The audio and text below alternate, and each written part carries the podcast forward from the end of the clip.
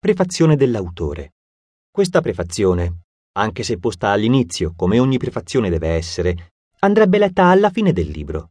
Ho ricevuto una grande quantità di corrispondenza relativa a questa piccola opera e molte recensioni, alcune delle quali lunghe quasi quanto il libro stesso. Sono uscite sui giornali. Pochissime sono state negative. Qualcuno mi ha accusato di leggerezza di tono, ma siccome il tono non è, a mio parere, del tutto frivolo, questa obiezione non mi ha impressionato più di tanto. Una critica più grave, tuttavia, c'è stata, non a mezzo stampa, ma da vari corrispondenti, ovviamente sinceri, e devo farci i conti. Nel testo anticipo che temevo questa disapprovazione. La frase che ha scatenato le proteste è la seguente. Nella maggior parte dei casi non sente proprio la passione per la sua attività. Nel migliore dei casi non la disdegna. Comincia le sue funzioni giornaliere con riluttanza, più tardi che può, e le conclude con gioia, più presto che può. E i suoi motori, mentre lui è impegnato nella sua attività, raramente lavorano a pieno regime. Mi è stato assicurato, con sincerità inconfondibile, che ci sono molti uomini d'affari, non solo in posizioni alte o con prospettive buone, ma anche modesti dipendenti senza speranza di carriera, che amano il proprio lavoro che non arrivano in ufficio il più tardi possibile o partono il più presto possibile. In poche parole, mettono tutta la loro energia nel loro lavoro e sono veramente stanchi alla fine della giornata. Sono pronto a crederci. Io ci credo. Lo so. L'ho sempre saputo. Sia a Londra sia in provincia ho lavorato come dipendente e non mi è sfuggito il fatto che una certa percentuale dei miei colleghi mostrasse una passione sincera per il proprio lavoro e che mentre era impegnata in quei compiti stava davvero vivendo la propria vita al massimo potenziale.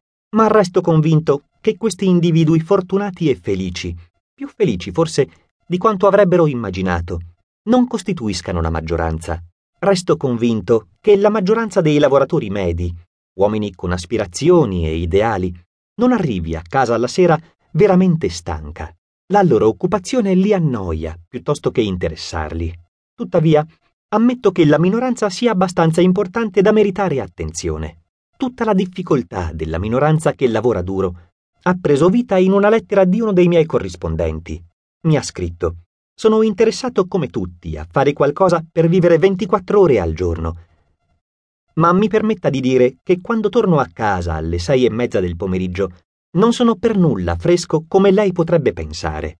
Ora, devo sottolineare che il caso della minoranza, che si getta con passione e gusto nei compiti quotidiani, è infinitamente meno deplorevole di quello della maggioranza, che scivola apaticamente e debolmente lungo la giornata di lavoro ufficiale. I primi hanno meno bisogno di consigli su come vivere. Durante il loro giorno ufficiale di, diciamo, otto ore, sono davvero vivi. I loro motori stanno lavorando a pieno regime.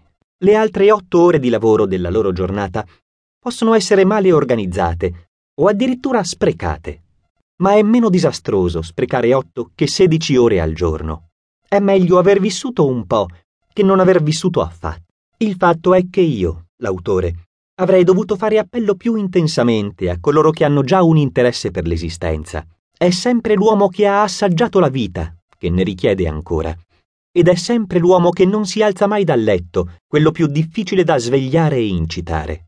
Bene, supponiamo che tu che stai leggendo queste parole svolga con passione e gusto i compiti quotidiani e che l'intensità del lavoro che fai per pagarti da vivere non ti permetta di realizzare tutti i suggerimenti delle pagine seguenti.